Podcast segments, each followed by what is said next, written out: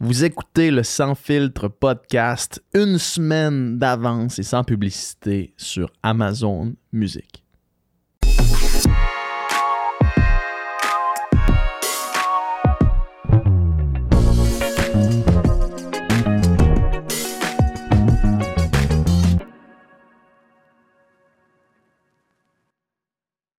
C'est parti. Ok, Un, deux, trois, bon. go. C'est parti. de Bonjour. façon euh, aussi euh, naturelle que ça.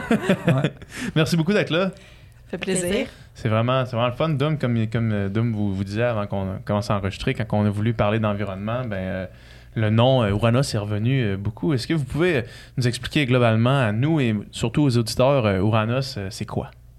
Ben, Uranus a été créé il y a plus d'une vingtaine d'années maintenant. Euh, et euh, en fait, c'était pour répondre à une question que le gouvernement du Québec se posait parce qu'il y avait eu deux événements extrêmes qui s'étaient produits, le déluge du Saguenay et Mhm. euh, la crise du verglas. Mhm. Et donc, le constat qu'ils ont fait, c'est, OK, les changements climatiques sont présents. On ne sait pas si on peut attribuer ces événements-là au changement climatique, mais on voudrait se préparer parce que quand on n'est pas prêt, ça coûte cher. Ça fait ce que Ouais. ça fait au Saguenay. Là. Exactement, c'est ça. Ça coûte, ça cher coûte à tous cher, les niveaux. Là, on- on fait quelque chose quand ça coûte cher. Oui, mais si on est prêt, Ouais. ça va être. tu sais, Un, il va On veut de- éviter de- que de- ça recoûte cher. Ben, on, on diminue les, les risques. Exact. Donc, à ce moment-là, le gouvernement a décidé de regrouper, de créer un consortium, ce qui était très innovateur euh, à l'époque, même encore maintenant, pour regrouper les gens vraiment en sciences du climat, mais vraiment aussi ajouter une composante très importante qui est l'adaptation au changement climatique. Mhm. Et donc, en regroupant tout ce monde-là, euh, ils ont créé Uranus. Donc, c'est un consortium dans lequel il y a le gouvernement du Québec, mais également quatre universités euh, et d'autres partenaires qui, quoi, qui étaient là au départ, comme Environnement Canada et Hydro-Québec, ou qui se sont joints euh, au fil des temps, comme par exemple le, le crime, le- euh, les villes euh, Québec, de Montréal, euh, qu'est-ce qu'il y a d'autre aussi, j'en échappe, là, sûrement, et Rio Tinto Alcan, une époque, euh, c'est ça, c'est pas mal ça.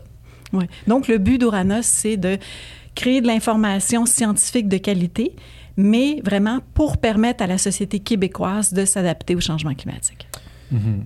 Quand on parle d'adaptation au changement climatique, euh, moi, ça me crée de l'anxiété parce que c'est d'un peu d'admettre que les changements climatiques Sont bien engagés et que là, la solution, c'est d'essayer de voir qu'est-ce qu'on fait quand il va y avoir des catastrophes climatiques, en fait. Comment est-ce que euh, on réconcilie euh, l'idée de vouloir euh, ralentir les changements climatiques, mais en même temps de se préparer à les vivre? Ben, C'est une question importante. Les, les gens, comme tu dis, ont tendance à, à associer adaptation avec un lâcher-prise, un défaitisme. On- on- il est trop tard, on peut plus rien faire. On a l'impression d'amener des sacs de sable là, C'est ça, devant de nos maisons. Seulement là. faire ça. C'est pas ça qu'on dit du tout. On est, on est dans une position aujourd'hui où on parle de lutte au changement climatique. Il faut faire absolument les deux. Il n'est pas trop tard. On doit continuer à réduire nos émissions de gaz à effet de serre pour justement diminuer au maximum les changements climatiques qui s'en viennent, mais en même temps, les choix qu'on fait aujourd'hui en termes de réduction, ils sont pas immédiats dans l'atmosphère on va pas sentir les effets de nos réductions tout de suite. Il va quand même y avoir des changements climatiques qui vont continuer à se produire. Puis on, on a déjà des changements climatiques sur le territoire. Donc il faut quand même se préparer. Premièrement, réagir à ce qui se passe aujourd'hui et continuer de trouver des solutions d'adaptation qui vont nous aider, comme vous le dites, à, réduire les coûts, à diminuer les risques, à mieux préparer les populations, nos infrastructures à ce qui s'en vient de façon inévitable. Même si on coupait la champlure, Dominique peut vous, peut vous, en- en- vous entretenir davantage là-dessus. Si on coupait la champlure à zéro aujourd'hui, on arrêtait d'émettre complètement. Il y, a, un- il y a un effet qui va quand même Mhm. Le- perdurer. la roue continue La de continue tourner, de- la roue continue de, tour- de tourner, effectivement. Donc, on n'a pas le choix. On veut vraiment faire ce qu'on appelle la lutte, donc sur les deux fronts, sans baisser les bras puis dire, euh, ben là, il est trop tard, il faut juste s'adapter. Ouais. C'est pas ça du tout. Puis, euh, si euh, si j'ai bien compris, euh, chacune travaillait dans une de ces deux branches-là, si je comprends bien. C'est ça? Ben, en, en fait, moi, je, je- je travaille plus en vulgarisation scientifique. Je suis moins dans la science du climat. Je suis quelqu'un qui va justement euh, prendre ce que l'équipe de sciences du climat produit, puis aller apporter ce message envers les gens qui doivent prendre des décisions, qui Mhm. doivent s'adapter sur le territoire. Donc, je, je suis plus du côté l'explication des impacts, qu'est-ce qui s'en vient, à quoi il faut se préparer, et justement la recherche de, de solutions. OK. Alors que de mon côté, je suis vraiment en sciences du climat. À la base, si vous me demandez ce que je fais, je travaille en modélisation climatique régionale, ce qui est très spécifique. Ouais. Donc, on, on a un modèle de climat avec lequel on fait des simulations. Donc, on produit des données qui sont utilisées par les gens, vraiment pour adapter ces données-là de manière à ce qu'elles soient utilisables par les gens qui ont besoin de prendre des décisions. Il y a plusieurs centres de modélisation dans le monde qui ont des modèles différents. Donc, on rassemble les données produites un peu partout de manière à produire de l'information, comme je disais, qui est vraiment adaptée pour les, les- les- les besoins Mhm.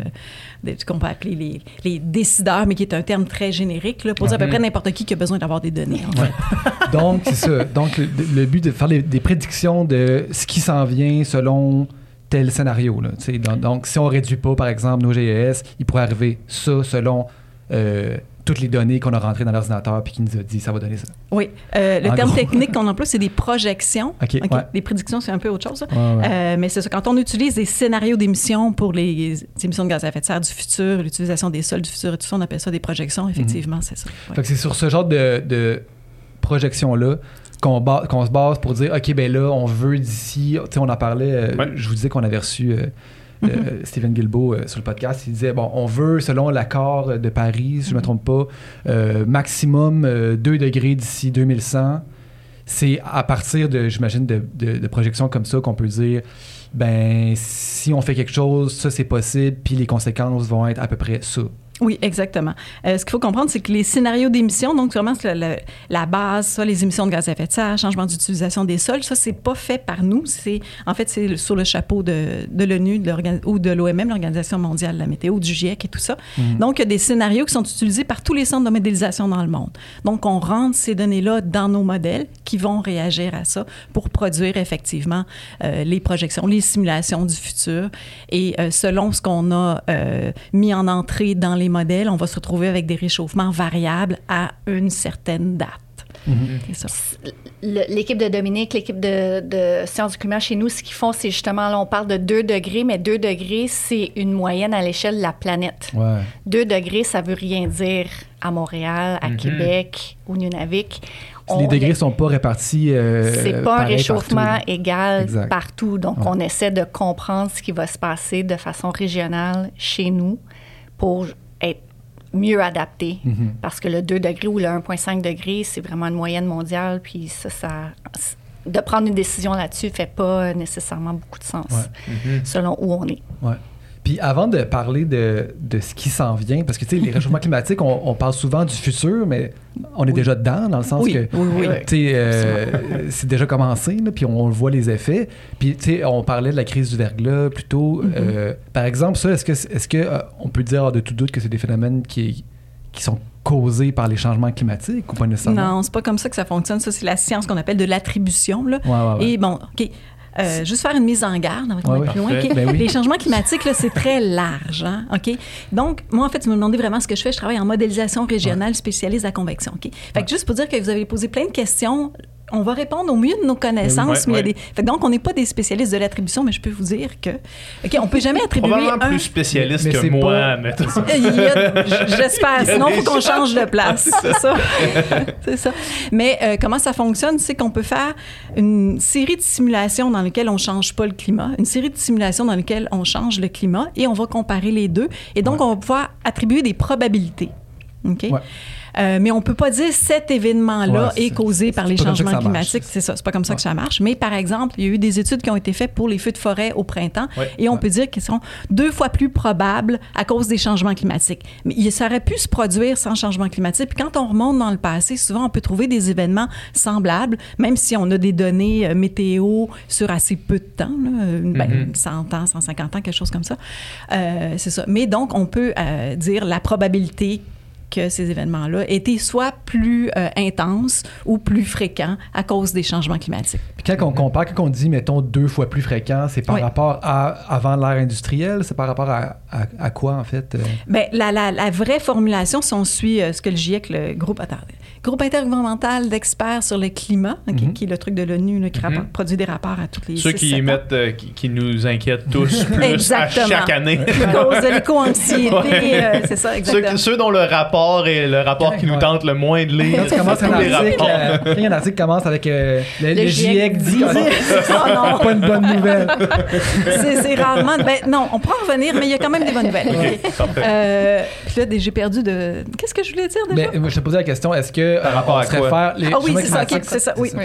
Euh, donc, la vraie période de référence, c'est toujours par rapport euh, à la, ben, disons, de 1850 à 1900. Ok, Ok. Qui est le moment où la révolution industrielle est déjà enclenchée, mais où il n'y a pas encore d'effet sur le climat. ok? Ok? Fait que quand on veut se comparer, c'est dans ces eaux-là. Souvent, c'est fait d'une manière un peu moins orthodoxe, soit parce qu'on n'a pas de données ou parce qu'on va se comparer, par exemple, à ce que les, les, les, les gens se rappellent. Si je parle, ouais, je vous dis, euh, le climat qu'il y avait en 1850, euh, bon, hein, c'est ça. Alors que si je vous dis, euh, dans les années 70, euh, dans les années 60, les bancs de neige étaient plus hauts, bon, ça va dire quelque chose aux Ouais. gens. Mais la vraie référence, c'est toujours par rapport à la, euh, avant la révolution industrielle, mais avant, avant que ça ait un effet sur le climat. Donc oui, on va dire que c'est deux fois plus probable, c'est par rapport à un climat où il n'y a pas eu de, de changement climatique euh, Mais même- anthropique. OK. Mais, mais, tu- mais même une période de 30-50 ans, on, on, on- on le voit, on le remarque. là. On n'a pas besoin de regarder 50 ans en arrière, 150 ans en arrière pour voir les changements. Oui, mais pour l'attribuer Oui, de oui, manière comprends. statistique, c'est autre chose. Et souvent, si on parle d'événements qui sont très rares, c'est encore plus, ça demande encore plus de données plus long terme et on a peu d'observations euh, Mhm. météorologiques qui, à long terme, font du climat. Là. Donc, c'est pour ça qu'on utilise des modèles aussi, parce qu'avec les modèles, on peut retourner dans le passé. On peut faire des simulations sans changement climatique. Et là, on peut en faire autant qu'on veut, donc on a plein de données. Donc, on peut faire de l'attribution statistique à l'aide des modèles. OK. Mm. Puis ce, ce- cette comparaison entre les pourcentages-là qu'on qu'on vient de parler, là, le deux fois plus de chances d'avoir des feux de forêt, souvent les gens utilisent des exemples anecdotiques euh, qui ont eu lieu dans les années 40. Les, ben, les gens, je dis les gens comme s'il y avait une, une grande population de climato-sceptiques, mais souvent les gens qui, qui veulent euh, un peu repousser le- le- les changements climatiques ou, ou le, le concept de changement climatique vont aller chercher des anecdotes comme ça qui s'est déjà produit. Moi, je me rappelle l'année passée, en novembre, en, année, euh, ouais, en novembre, il y avait eu une comme trois jours euh, vraiment, vraiment chaud. Là, Où est-ce qu'on était comme, Hey, ça n'a pas de bon sens qu'en novembre, il fasse cette... Je me rappelle, j'étais en t-shirt sur le plateau Mont-Royal. Je comprenais comme pas.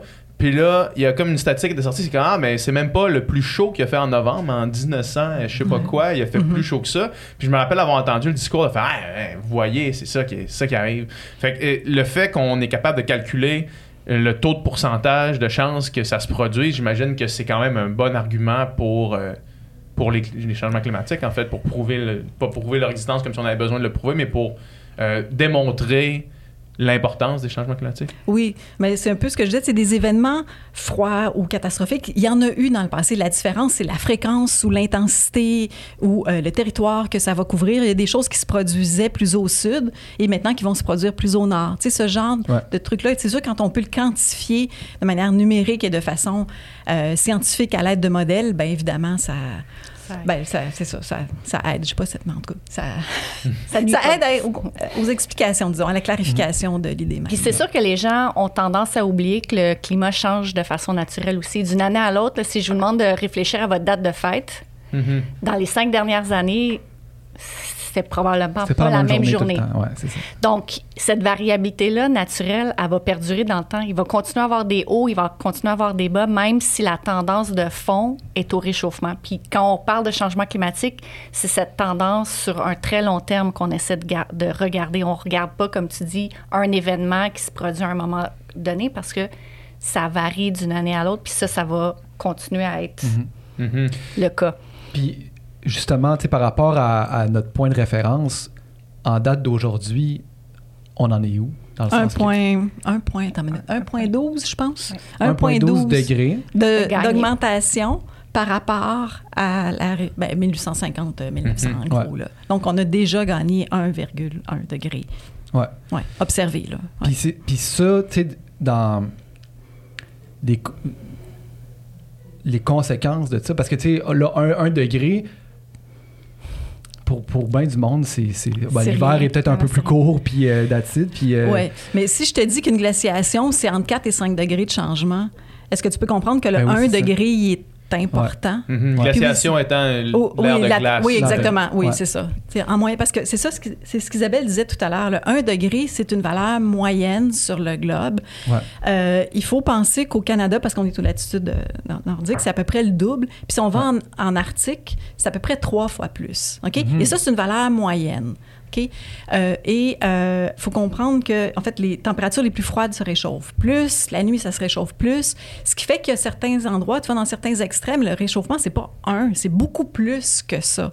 Et c'est la même chose quand on, évidemment, éventuellement, on va parler du futur. là. Ouais, Quand ouais. on parle de 3, 4 degrés de plus, c'est encore en moyenne. Donc, 3 degrés de plus au niveau global.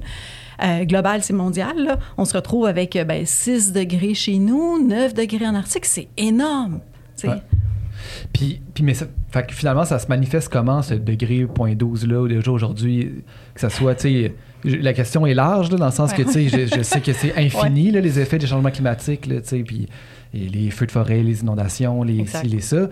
Euh, c'est quoi les, mettons, mettons qu'on en, sélectionne, les plus majeurs, déjà qu'on observe, puis qui, Qui qui sont, impacte qui la nous vie des inquiètent. gens aussi. qui impacte Ouais. la vie des gens. Ben, au Québec, on, on découpe souvent le, le Québec en différents morceaux parce que les, Ouais. les effets des changements climatiques, les impacts sont pas partout pareils. Si on est dans le nord, c'est la fonte du pergile sol, par exemple. Donc là, on a des infrastructures qui sont bâties sur du roc solide qui normalement devrait pas dégeler. Mm-hmm.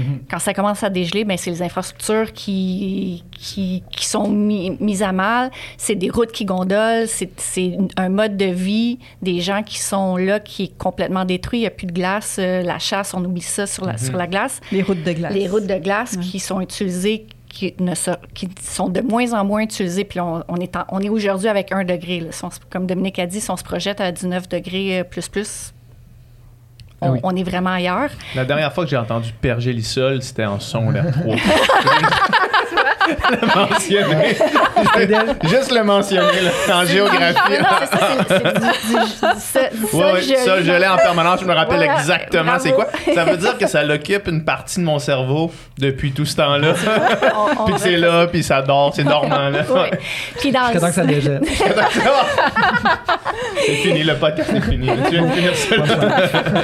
Euh, puis dans le sud, on- c'est l'inverse. là. C'est des vagues de chaleur ou des étés qui sont très, très longs, qui sont plus longs. On, a- on commence l'été plus tôt, génial. On finit l'été plus tard, comme tu l'as dit tantôt, génial. Génial, ouais. Mais entre ça, on- ça veut dire que on a des vagues de chaleur qui sont plus longues. On a des impacts sur, les, sur la, la sériculture, la- l'agriculture qui sont aussi importants. Les gens sont pas nécessairement préparés euh, à tous ces bouleversements-là. Le système de santé va être impacté en tourisme, la neige, en hiver. euh, sur la côte, bon, on voit déjà beaucoup d'épisodes de- d'érosion côtière parce qu'on a une perte de glace en hiver, on a des, des surcotes, des tempêtes, des surverses, le niveau de la mer, la mer qui monte aussi. Donc, on les voit déjà, les changements climatiques sur le territoire québécois. Ça f- Puis là, si on se projette, on va se projeter tantôt. Mais oui, Mais déjà, oui, déjà, les On est à veille de se vient. Euh, donc, c'est ça. On, les, on les remarque. Puis, comme vous dites, ça, ça impacte tous les secteurs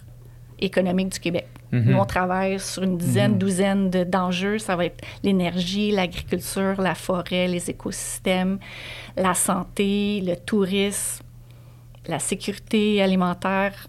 Alouette, Ouais. Ouais. nommez-les, là, il y, a- il y a- il y a Ouais. un impact en quelque part. Puis ça, c'est au Québec. Après ça, si on essaie, on, on- on- on réfléchit à ce qui se passe au Québec est impacté forcément par ce qui se passe ailleurs. Donc, les chaînes d'impact, on, on importe des choses, on exporte des choses. Les changements climatiques qui se passent dans les autres pays ont un impact Ça quand même ici, ouais. sur Ouais. nous en termes de de- d'économie, là, de manière générale. Ouais. Juste pour temporiser un petit peu, parce que oui, c'est super important les changements climatiques au Québec, là, évidemment, là, mais euh, comparé à d'autres endroits dans le monde, je veux dire, euh, c'est ça, c'est que ça va là. Ok, Ouais, Un. On, on est on est un pays riche, on est déjà on, on est déjà en train d'étudier l'adaptation depuis une vingtaine d'années. Ouais. On a des infrastructures solides, tu sais. Et euh, par rapport au manque d'eau, qui, est une, qui va être vraiment une préoccupation majeure dans plein d'endroits dans le monde, on n'est pas à risque. Oui, en été, il va y avoir des changements, on va avoir moins d'eau en été, bon, des vagues de chaleur et tout ça, mais globalement, sur l'année, on ne sera pas un pays où on va manquer d'eau. Il y a des endroits dans le monde où ça va se produire. Et à ce moment-là, ça amène d'autres bouleversements, beaucoup sociopolitiques, socio-économiques, qui ont des conséquences, évidemment, déplacement de population dû à des sécheresses ou des sécheresses qui amènent des enjeux euh, bon, tu sais, politiques, euh, etc. Donc, au Québec, quand même, Quand on se compare, on, se console c'est ça, on peu. est bien, là. OK? Mais- Juste pour diminuer les co-anxiétés. Bien, on va le faire. Est-ce que peu.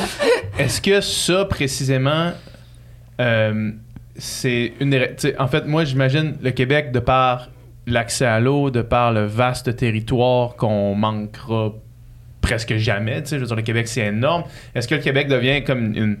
Possiblement une destination euh, future pour les euh, futurs réfugiés climatiques euh, lorsqu'il y en aura? OK, là, tu sors vraiment de nos champs d'expertise, mais si tu veux avoir notre avis personnel, c'est clair que moi, je dirais que oui. Parce qu'il y a des endroits dans le monde qui seront plus habitables, ça, simplement. Là. Fait que, euh, Mhm. c'est- comme je dis, au Québec, oui, on, on- on va avoir des problèmes. Il faut vraiment se préparer, mais bon, je pense qu'on peut être une terre d'accueil assez facilement. Mais Ouais. là, encore une fois... On, hein, on comprend. OK, on comprend. On- on- disclaimer. Puis, quand, puis quand, quand, quand- quand on parle, euh, il y a pire ailleurs, les pires endroits, c'est les endroits les plus chauds, en fait? C'est c'est quoi les pires endroits? Les, les endroits Oui, ben, moins favorisés, en fait, j'imagine? Oui, aussi? mais beaucoup d'endroits où, en fait, euh, si, on, si on pouvait avoir une carte des, des- des précipitations là, Ouais. mondiales, là, euh, il y a certains endroits, en fait, les endroits qui sont déjà arides en général, en règle du pouce, là, OK? Ouais. Les endroits où il y a déjà de l'eau vont en avoir un petit peu plus et les endroits qui sont déjà arides vont en avoir un peu moins.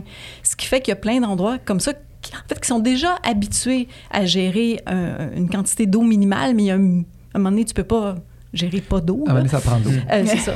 Euh, ce qui fait qu'en gros, les endroits qui sont déjà arides, désertiques, ont de fortes probabilités d'avoir plus de problèmes. Mais tu sais, on peut penser par exemple au bassin méditerranéen où il y a plein, plein, plein de gens autour de ça. Et c'est un endroit où il va y avoir des vagues de chaleur et une diminution des précipitations de façon générale. Donc, ça devient un endroit problématique. Et on sait à quel point c'est explosif comme euh, territoire, sans, Mhm. sans faire de mauvais jeu de mots, En là, plus. mais Ouais, c'est ouais. ça. Là, Puis est-ce que la sécheresse, c'est le, le- le- le- la sous-branche des changements climatiques la plus, euh, la plus dans l'immédiat, euh, pas dangereuse, mais a- alarmante ou euh, c'est euh, le- le- le- Dans le monde, pour la sécurité alimentaire, c'est, c'est un des plus importants, probablement ça. Puis les, le, le niveau de la mer, là, le- les éro- Ouais. l'érosion, les surcotes. euh, euh, ça aussi, c'est dans, dans les deux qui risquent de. Et les plus extrêmes. Les plus extrêmes. Donc, Ouais, on a qui trois, est un autre. euh. Ouais. Euh, en termes de, important, ouais. de niveau de la mer, est-ce que est-ce que c'est que c'est quantifié ça le- Oui. On le sait le, combien Oui, oui. Ok, Oui, mais ouais, non, des ben c'est bon, c'est la- ça la question. monter de combien mais monter combien, c'est quantifié, mais on est dans des projections, donc encore une fois basées sur des hypothèses Ouais. d'émissions de gaz Ouais. à effet de serre. Donc, il y a une fourchette. On. La tendance, on la connaît. Après, ça va aller de quoi à quoi. Il y a, il y a- il y a quand même une marge. Comprends. Mais ça. Oui, c'est ça. ça là, pas dans bon sens, Je suis pas bonne pour me rappeler des chiffres, là, fait que c'est une coupe de dizaines de centimètres Une vingtaine de centimètres jusqu'à c'est ouais. ça. Mais si on, ben là, est-ce que vous voulez déjà qu'on se projette dans le futur? On- on peut commencer. Oui, on peut commencer. tranquillement. On se trempe. non, non, mais c'est ça. non, mais Euh, bah, on, on va prendre la référence de 2100 parce que c'est souvent ce qui est utilisé. Ouais. Là, c'est encore, ça dépend beaucoup des émissions de gaz à effet de serre, et blablabla, mais on peut aller jusqu'à, par exemple, un mètre d'augmentation du niveau de la mer. OK? Hmm. Mais. Euh, Ça, c'est pas bon pour New York, là, par exemple. Oui, euh, ben non, c'est pas bon, là, mais je veux dire, moi, je serais plus inquiète euh, pour euh, le Bangladesh, par Ouais, exemple. oui, tout à fait, C'est à ça. Euh, non, Euh, c'est ça. Mais les, la- ça, les îles de la Madeleine. Ouais. C'est Oui. ça. Ouais, c'est ça.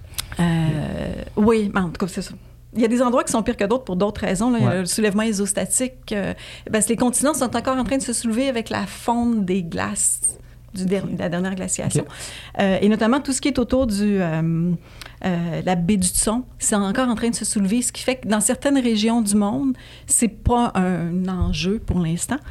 Euh, mais je m'égare un petit peu. OK. Si on revient donc au rehaussement du niveau de la mer, on peut dire en moyenne à peu près un mètre d'ici la fin du siècle. Mais ce qui se passe, c'est que ça n'arrêtera pas en 2100. Mais OK? c'est ça. Et il y a une. Bon, pas la là, ligne d'arrivée éco-anxiété, 2100. je, vais, je, vais, je mets le bouton d'alerte, OK? Ça repart dans l'autre bord. hein. on, on part en... on descend. C'est ça. Euh, tant que, le, comment dire, qu'il n'y a pas des points de rupture de fonte d'inensis de, de, de, de, de glaciers, là. tu sais, que le Groenland ne font pas, que l'Antarctique ne font pas, c'est encore contrôlable. Mais si on atteignait un niveau de réchauffement faisant en sorte que, par exemple, le Groenland fond, là, c'est 6 mètres de plus. OK? Mhm. Mais ça, ça n'arrivera pas en 2100. Et les probabilités sont faibles, mais il y a des événements comme ça, un peu catastrophes, qui peuvent se produire dans des simulations qui sont hautement improbables, mais à conséquences majeures. Et là, on rentre dans vraiment, on change complètement le visage de la planète, là, OK? Des, Euh, des- des pays qui disparaissent pratiquement. À 6 mètres, oui, Ouais. oui, oui, c'est beau, c'est, énorme. Ça, c'est la fonte de grenade. Mais comme je dis, on n'est pas rendu là. On pourrait peut-être retomber dans quelque chose de moins catastrophique. Le- me- mettons pour euh, lancer le- le- le- la discussion sur les projections puis sur euh, le futur. Tout à l'heure, tu as mentionné que si on arrêtait maintenant, on a quand même des projections sur qu'est-ce qui se passe si demain matin on ferme la valve des gaz à effet de serre puis qui- qu'on arrête là, genre que le problème est réglé, ben pas le problème est réglé, mais on n'aimait plus rien. on n'aimait plus rien. Là. Demain matin, tout le monde euh, est carboneutre, euh, tout le monde est végétalien, il n'y a plus de voitures sur les routes, euh, on, on marche au travail, on- tout le monde habite dans une ville de 15 minutes avec euh, un, un jardin sur leur toit. Là, tu sais. Solaires. Fait que tout est fermé demain matin, c'est quoi qui se passe? OK. Mais en gros, on reste à peu près à l'équilibre. Ouais. OK. Euh, là, encore une fois, je suis vraiment pas bonne pour les chiffres. Fait que exactement les nombres, là, je, On va, c'est on va te faire confiance que, tu ne parles pas à travers ton chapeau. Oui, ouais, c'est ça. Mais en gros, c'est ça, c'est qu'on reste. Il y a encore un petit, un petit réchauffement, un petit peu, mais on reste à peu près à l'équilibre. Donc, on redevient. On retourne pas où on était avant. Il n'y a pas de retour en arrière.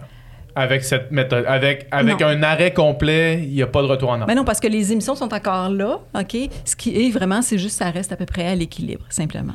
C'est c'est- OK. c'est ça. Puis Ouais. est-ce qu'on reste comme on est là, dans le fond? Oui, c'est c'est un seul nouvel état d'équilibre, c'est que la Terre a rééquilibré son bilan radiatif pour retomber au point de vue neutre. Donc, elle a simplement augmenté un petit peu sa température pour absorber le rayonnement supplémentaire qui provient de l'augmentation des gaz à effet de serre dans la- dans l'atmosphère. Donc, si on arrête d'émettre, la, la Terre se régénère pas d'elle-même. Ça régule pas. là. Non. Mais On re- ça, c'est C'est ça. ça. On revient pas, on, on va pas, euh, On- avec le temps, revenir en arrière. C'est comme. On peut pas perdre le, de- le degré, degré. gagné. Là. OK. Il y a, puis ça, il y a, il y a aucun moyen où ça prendrait des, des, des déploiements technologiques complètement. euh, Ben, si, je science-fiction? veux juste, Oui. je vais juste Ouais. garder. une- je vais juste. euh, euh, je- je- si la réponse Wow, c'est wow. oui. Non, non, non, mais non, parce que j'ai l'impression que c'est un podcast qui va quand même euh, possiblement créer de l'anxiété. Fait que s'il y a des, des avenues positives et comme euh, émergentes, je les, je les garderai peut-être pour la fin. OK?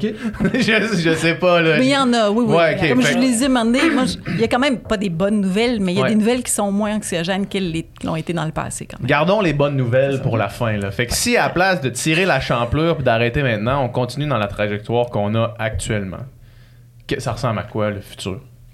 Euh, ben, disons qu'à peu près 3 degrés de changement à la fin, en 2100. Toujours la Ouais. référence 2100 par rapport à Fait peu que près. si on n'aimait pas plus ni pas moins, c'est 3 si, ouais, si on respecte les engagements... Les engagements pris pol- politiques. Oui, exactement. Si on respecte les engagements, donc, Oui. Puis ça, ça veut dire une réduction. Une- Ça veut dire une réduction des émissions, Ouais. pas une réduction nécessairement de la concentration, parce qu'on émet quand même, mais oui. Et bon, c'est ça. Vous voyez, c'est- OK. ouais. Puis ça, c'est c'est quand même une bonne nouvelle parce qu'on le voit, les- on, on vous parle de trajectoire ou de scénario d'émissions de gaz à effet de serre. On le voit, si, si on continue à. Si on fait rien, s'il n'y a pas de politique en place, on le voit que c'est beaucoup plus que 3 degrés. Donc, on voit qu'il y a un effet des politiques, des engagements en place. Est-ce que c'est assez? Non? Mais il y a quand même, la bonne nouvelle, c'est que les, les gens, les, poli- les politiciens, les gouvernements à haut niveau sont en train de mettre en place des politiques qui font une réelle différence sur les changements climatiques qui s'en viennent. Mhm. OK. 3 degrés, c'est c'est trop encore. C'est trop, ouais. Mais, Mais c'est moins que 5 et 2100. 6. C'est ça. Bon. OK. Voilà. Puis 5 et 6, mettons qu'on mettons qu'on commence par le scénario catastrophe. Mettons, si si on, faisait, si on continue d'émettre autant, sinon plus, on, on, on atteindrait 5 et 6, c'est 2100. Puis en plus, 2100, comme on disait, c'est pas... Ouais, mais ça commence à être difficile d'atteindre 5 et 6, honnêtement. Là. OK, on sera pas là. Ben, tu sais, en on parle toujours de 2100. OK, c'est Ouais. sûr qu'on y arriverait à un moment donné si on n'arrête euh, pas d'émettre. Là. Mais euh, il faut presque faut le vouloir là, pour atteindre ces, euh, OK. ouais, ces, Puis, ces- ces mettons, changements-là. 5 et 6, ça veut dire quoi? Là, Là, on a parlé des- niveaux de la mer qui montraient de 5-6 mètres peut-être. Euh, non, pas en 2100. Non, C'est juste non. que ça pourrait déclencher éventuellement peut-être quelque chose. Mais en Ouais. 2100, on parle d'un mètre à ce moment-là, à OK. peu près. Là. Oui, oui, oui. Puis sinon, c'est quoi les autres effets? C'est comme, comment que la, la, la Terre changerait? Ben, euh, tu peux t'imaginer ce qu'il y a maintenant, tout ce qu'on entend parler un petit peu, tu sais, les feux de forêt, la disparition de la neige, euh, les pluies intenses en été, des grandes périodes de sécheresse, mais tout plus prononcé. Parce qu'en gros, le changement climatique de, premier ordre, là, il est linéaire. Autrement dit, plus ton, ton changement moyen est, euh, est élevé, plus tes changements vont être prononcés, mais de manière juste ton patron devient plus euh, certain, si on peut dire. OK? Euh, donc, c'est ça. Vraiment, c'est tout ce qu'on connaît maintenant, mais plus fort. Mhm. Ouais. C'est En gros. tu sais. OK. C'est c'est ça. Mais c'est clair que 5-10 degrés, ben, euh, on- on- si on parle à l'hiver, ben, ça veut dire que. ben, en fait, c'est- on regarde même plus les changements à 5-6 degrés, pour être honnête, parce que c'est rendu hors de. C'est c'est- On peut le faire pour étudier des changements possibles catastrophiques, mais Ouais. c'est plus ça qui est réaliste. je Mhm. Et comme on s'intéresse beaucoup à ce qui peut être utilisé pour l'adaptation, Mhm. on regarde plus des changements réalistes. Mais comme je dis, ben, à ce moment-là, tu vas t'imaginer des, des vagues de chaleur euh, qui, au lieu de durer euh, quelques jours, euh, vont durer un mois, qui vont avoir, au lieu d'atteindre un certain nombre de degrés, vont atteindre 10 degrés de plus. Sais, l'hiver qui va ben, pas disparaître, mais la neige moyenne dans le sud du Québec, il n'y en aura plus. Sais, ce genre de choses-là, des périodes d'étiage euh, intenses, euh, c'est ça. Mhm. Puis le, le, le scénario qu'on pense, si on atteint nos cibles de 3 degrés en 2100, euh, le ministre Guilbeault était assis à, à votre, euh, à votre place euh, pas plus tard que vendredi. Ouais. Puis, euh, si je me rappelle bien, donc corrige-moi si je me trompe, il disait qu'un scénario optimiste était en 2050. là. lui, je pense que c'était 2050 qui, qui mettait son. Sa date, c'était de 1,5 degrés. Est-ce que ça, ça fait du sens selon les projections que vous avez? Ben, ça se peut 1,5 en 2050, mais ça veut quand même dire à ce moment-là à peu près euh, 2,5, 3 en Ouais. Il me semble qu'il a parlé de 2 2100. degrés. Il me semble qu'il a parlé de 2 degrés. Moi, mais scénario optimiste, il disait 2 degrés, c'est probablement ce qui va arriver. Puis lui, il parlait d'un scénario optimiste. Si on ça doit être dirige dans 2100 dans, dans ce cas-là. Non, non, sont, sont quand même généralement sur du, du, du 2050. Ah, Ouais, Euh, il me semble que c'est ça mais c'est plus optimiste que notre 3 degrés. Donc. Ouais. eux sont, sont encore dans une optique où ils vont réussir à atteindre la carboneutralité en 2050, puis Mhm. les politiques en place vont être plus sévères euh, qu'elles- ce, de- que ce qu'elles sont aujourd'hui. là. Donc, Mhm. on, on a du chemin à faire pour... Pour arriver là, c'est ça. Ouais, ouais, c'est ça. Euh, Puis dans ce scénario-là, qui est probablement le scénario le, le plus plausible, là, qu'on se rende à 3 degrés puis qu'on qu'on essaie d'atteindre nos cibles, en termes d'adaptation, qu'est-ce que ça représente? Qu'est-ce qui. Genre, Question large. Ouais, Vas-y, question très, mettons, très large. mettons, mettons qu'on essaie de la déconstruire en plusieurs sous, euh, sous-catégories, Merci, mettons. là. Oui. Mais euh, j'ai- pas de piste là, dans le sens que... Faisons essayer- euh, OK, essayons. Ouais. ouais. Par exemple, l'été, on a parlé des vagues de chaleur, des journées au-dessus de 30 degrés. Dans un monde, dans une, des municipalités où on a très peu d'espace vert, on a très peu de climatisation, on est dans un monde où là, si on est à 30 jours au-dessus de 30 degrés, pendant un été, on est habitué à 5-6 jours, on s'en va à presque un mois au-dessus de 30 degrés. Les nuits sont très chaudes, les gens sont mal adaptés, nos infrastructures sont mal adaptées, nos hôpitaux sont mal adaptés. Donc, il faut commencer. Ça commence beaucoup par l'aménagement du territoire. Peu importe, peu importe l'aléa ou le, le- le- climat, changement, que ce soit les, les vagues de chaleur, la- les feux de forêt, les inondations, l'érosion côtière, ça, ça passe beaucoup par un meilleur aménagement de notre territoire pour, pour essayer de renforcer la résilience. Dans les municipalités, pour les vagues de chaleur, c'est de mettre du verre. La climatisation, ça va en prendre. C'est pas nécessairement la solution qu'on veut. Parce qu'on on- contribue au problème. C'est c'est ça. Euh, bon, malgré qu'on a de l'énergie Renouvelable. renouvelable chez nous. Euh, Ok, attendez un petit peu, c'est quoi ce regard-là? Non, non, mais- L'énergie renouvelable, est pas, c'est pas euh, d'énergie euh, Oui, verte oui, à oui. 100% ou... Oui, oui, non, mais c'est parce que. Encore, bon, encore une fois, OK?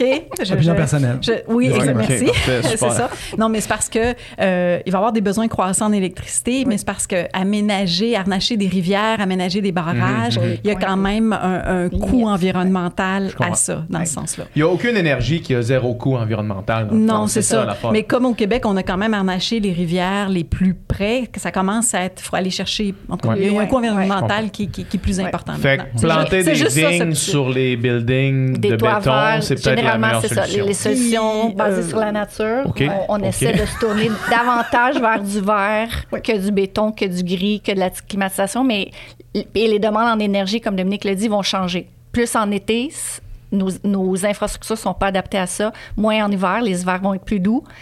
On va avoir besoin de moins, de, de moins chauffer en hiver. L'érosion côtière, c'en est peut-être un autre. là. Dans, dans l'est du pays, on le voit déjà. Donc, comment est-ce qu'on aménage mieux? Puis là, on va devoir probablement prendre des décisions difficiles. Pour le moment, on a fait des belles choses en aménagement de ter- du territoire en, en re- re- euh, refaisant des plages comme à Percé. Ça, ça fonctionne super bien, mais il y a une limite à un moment donné à certains endroits, certains traits de côte où là, les gens sont, on va se le dire, très, très près de la côte. Les routes, les rails, donc on commence déjà au Québec à réfléchir à la relocalisation de certaines de nos infrastructures. C'est pas une conversation qui est super facile que les gens veulent avoir nécessairement, mais c'est le genre de, de décision difficile qu'éventuellement va peut-être falloir prendre selon ce qui s'en vient dans le climat futur. Euh, Mettons par rapport à l'érosion, c'est quoi les. euh, ben, je parlais des îles Madeleine tantôt. Ça, Oui. je pense que c'est un, c'est une, un- endroit une qui est très- réalité qui est très à qui- risque. là. sais, auquel moi, je- oui. mes parents ils ont habité là longtemps. Je suis né là, entre guillemets. Là, tu sais, puis euh, euh, le- le- le- les îles de Madeleine, de- déjà de mon enfance et d'aujourd'hui, ça, ça a Mhm. changé. Là, tu sais, Mhm. Puis je pense que c'est. euh, puis tu me corrigeras, vous me corrigerez si je me trompe. euh, dû surtout à la fonte des, Mhm. des glaces, là, ce qui fait Ouais. qu'ils protégeaient le, Exactement. Oui, qui les- protégeait le- le- le- Les côtes, le- oui. les côtes de l'érosion. Euh, c'est quoi les, les endroits les plus à risque? Tu parlais de, au Québec, mettons. Au Québec, toute, toute la côte, les, les- comme tu dis, les îles de la Madeleine, mais la, la côte au complet de, de la Gaspésie, euh, pas jusqu'au. Bas-Saint-Laurent, mais Côte-Nord, Ouais. toute la péninsule, je veux dire, c'est des, des endroits où, justement, les gens, c'est pas juste que c'est le climat, c'est qu'on a déjà une vulnérabilité qui est, qui est installée. On a, on a Mhm. bâti en s'adaptant à un climat passé, en, en se disant que les choses n'allaient pas changer. Donc, on est vulnérable de par la façon qu'on a construit. Donc, ça, ça, ça, ça nous aide pas. On, on a besoin de travailler sur le climat, mais on a aussi besoin de travailler sur la, la façon qu'on utilise euh, le territoire. Mais Euh, naturellement, les humains, on, on, on s'installe toujours près, Près, de- près oui. des côtes, près de l'eau, j'ai l'impression. Oui, oui, oui, c'est- mais c'est un- pareil. Mais pour les lacs, les mais rivières, c'est pour ça, ça qu'il faut qu'il y ait des politiques Ben ou des directives qui, Qui soient, euh, C'est pas une conversation facile ni Non. agréable. Puis, puis vous, quand vous avez le mandat, par exemple, de, de, de, de proposer, d'aller voir les, les preneurs de décision avec ces problématiques-là, qu'est-ce que vous leur amenez, proposez? Nous, on va beaucoup faire des études justement pour évaluer les coûts de on fait rien versus les coûts de plusieurs différentes solutions. Donc, comme je vous disais, là, à Percé, par exemple, on a mis, c'est une recharge de plage. Ils ont remis des galets, mais avant de faire ça, ils ont évalué une dizaine d'autres options. là. Il y avait toutes sortes d'un un mur de béton et des solutions, il y en avait beaucoup. La, la, la moins coûteuse, c'était pas nécessairement la plage de galets, mais celle qui allait durer le plus longtemps. Donc, c'est- c'est c'est un accompagnement de longue haleine avec les gens qui prennent des décisions pour justement évaluer toutes les options, de réfléchir à court, moyen, long terme, parce que l'on parle beaucoup de ce qui s'en vient. Mais on sait, de manière générale, il y a des études qui sont faites sur une plus large échelle, puis on sait que si on met, on investit un dollar dans l'adaptation au changement climatique, on sauve 10 à 15 dollars en Ah coût ouais, évité. hein, de manière générale, la règle du pouce, c'est 10, 10 à 15 oui, 15 dollars. Euh, 15 fois, 10 à 15 fois, ouais. Ouais. Donc ça, c'est c'est énorme. Wow. de manière générale, c'est la règle du pouce. Après, ça dépend de l'enjeu, ça dépend où on est, ça dépend de plein de choses, mais on sait, partout dans le monde, c'est à peu près la même chose. On sait que c'est mieux de prévenir, de se préparer, que de rapiécer à la pièce quand ça se produit, puis de rien faire. 10 à 15 fois. C'est massif, là. Ça, c'est énorme. Ouais. c'est pas un argument euh, pour un gouvernement, je sais pas c'est quoi qui est un argument. là. faut mettre l'argent Euh, ouais. là. Là. Faut le mettre, c'est Ouais. ça l'affaire. C'est ça l'affaire. C'est qu'à donné, faut le mettre. C'est juste Faut que l'argent de maintenant, dans leur. il- Pour que le il gouvernement plus dans leur futur- tête. Le gouvernement futur, c'est pas dans C'est quatre ça. ans, C'est c'est ça, pas dans, pas dans nous autres qui. Tu me dis qu'un autre c'est parti long. va économiser. Peut-être mon Exact. adversaire va économiser. Exactement. Ouais, c'est- j'avoue, hein. C'est, Ouais. ouais. Ouais, faudrait que ce soit, c'est ça, faudrait que ce soit indépendant. Genre euh, une espèce de une gestion des Une finances publiques dictature, indépendante. un Une genre de dictature, mais par quelqu'un de bon. Des, des dictatures éclairées. C'est ça. ça. Ouais. Ouais. Aïe aïe. C'est euh, c'est fou, c'est fou. Parlons maintenant des avenues de, de bonnes nouvelles. Plus. Ouais. Est-ce que, tantôt on parlait projection sur tirer la, tirer la, la champlure. Mhm. Est-ce qu'il y a un retour en arrière? Possible? Est-ce qu'il y a, est-ce que la- les avancées technologiques peuvent, on peut projeter un monde dans lequel on, on retrouve euh, une Notre- terre notre en planète. santé? On retire. Oui, ben la, bon, tu sais, la Terre en santé, je pense qu'il y a une question qui est plus large que juste les changements climatiques. Là. Je pense que c'est plus l'utilisation des ressources. et Oui. Mais bon, OK, on est d'accord. Oui. Euh, L'être humain reste l'être humain. dans Oui, cette bon, c'est ça. oui, ouais. euh, c'est ça. Ben, euh, c'est clair qu'il y a un développement technologique qui peut vraiment nous aider beaucoup. Il y a des choses qui sont déjà testées à petite échelle, mais tu sais, la capture de carbone. Donc, on retire du carbone de l'atmosphère, souvent pour l'enfouir de différentes façons. Euh, c'est fait à petite échelle et euh, d'après mes connaissances, comme je ne suis pas une spécialiste de ça, mais à petite échelle, ça fonctionne relativement bien. Le problème, c'est quand on essaie d'y aller à plus grande échelle.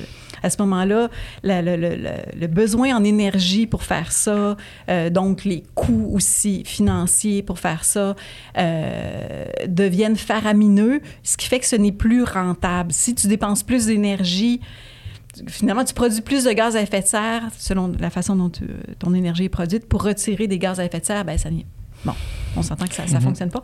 Euh, mais, donc, le développement de ces technologies-là, qu'on espère va se produire euh, bientôt à, à plus grande échelle, va vraiment permettre de retirer du carbone de l'atmosphère.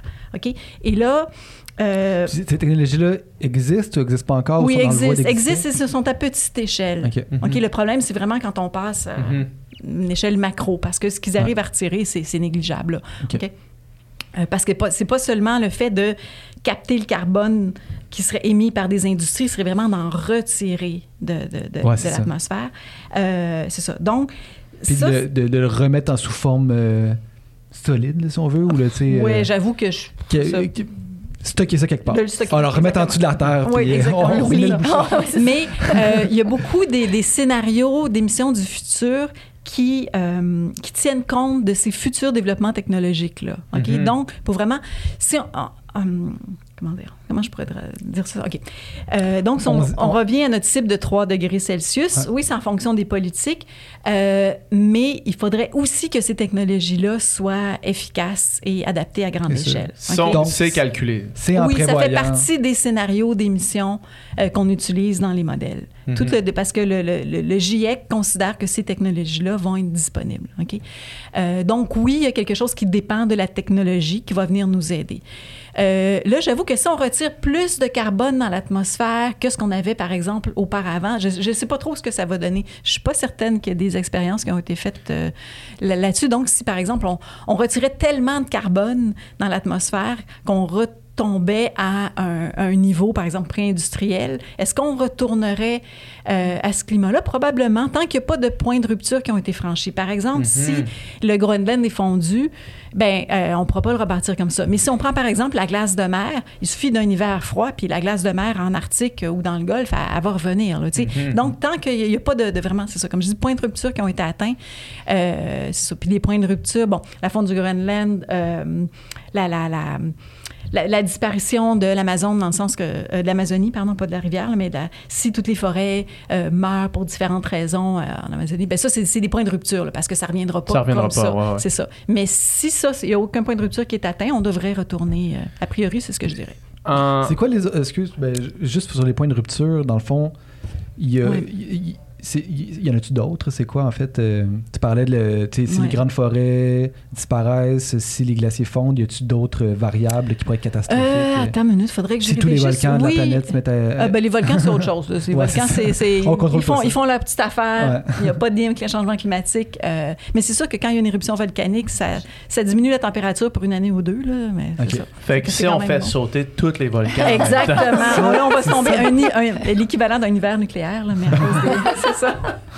Ouais, On ça. l'a vu un peu avec la COVID. Avec la COVID, il y avait plus, les gens étaient pris à la maison, puis il y a eu une baisse instantanée, ça remontait euh, Ouais, très rapidement. à peu près Après, mais 10 on- on- des on émissions. voit, oui. Ouais, c'est ça. On est descendu à 10 ou il y a Non, une non, non, baisse non, non, de il y a une 10 baisse de 10 en total, ce qui ben, il aurait fallu, faudrait faire ça à chaque année Ouais. Ah, le monde très près, là. Oui. Un petit confinement chaque année. C'est ça, voici la solution. n'aurait pas de problème C'est ça, à gérer ouais. le monde, là. J'aime Exactement. mieux, j'aime mieux faire, euh, faire tous les volcans, euh, éradiquer tous les volcans en même temps. Je pense que si tu faisais un sondage à la population, ce serait ça, le, oui gagnerait. Ouais. Euh, mais mettons de, Ouais. de, de, euh, 30 ans de carrière de projection, là, est-ce que, parce que là on parle de, de- de la technologie qu'on prend en compte maintenant dans les Ouais. projections, mais est-ce que il- maintenant on, on- on prend en compte une technologie qu'on n'était pas capable de même imaginer avant? Ben, Au sens où les projections dans peut-être 10 ans vont. Est-ce qu'il y, a- est-ce qu'il y a des chances que les projections dans 10 ans n'aient pas prévu une avenue qu'on qu'on peut pas prévoir maintenant, j'imagine? Ben, au point de vue développement technologique, Ouais. c'est sûr que oui, mais a priori, toutes les composantes dans les scénarios d'émission qui sont faits par le, par le GIEC, par l'ONU, euh, euh, par rapport au développement, euh, ben, développement technologique, au- par rapport aux ententes entre gouvernements pour les réductions d'émissions, par rapport au développement de la population, l'utilisation des sols, il y a quand même plusieurs scénarios qui sont élaborés, qui suivent les dernières... les dernières recherches, vraiment les plus à jour, c'est élaboré par des, des- des grandes équipes. Là. Euh, ce qui fait que, oui, au point de vue technologique, il peut arriver quelque chose, mais en général, il y a quand même un, in- certain indice. Euh, on, on sait à peu près où ça va.